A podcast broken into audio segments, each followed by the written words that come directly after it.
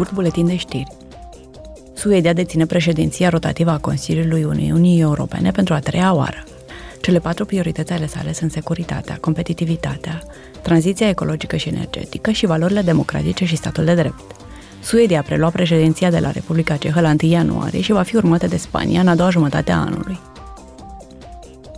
Inteligența artificială, semiconductorii și partajarea datelor se vor afla pe ordinea de zi anul acesta în Parlamentul European. În ce privește inteligența artificială, eurodeputații doresc să creeze un cadru de reglementare și juridic comun în conformitate cu valorile Uniunii Europene. Normele privind criptomonedele sunt menite să protejeze împotriva manipulării pieței și a criminalității financiare.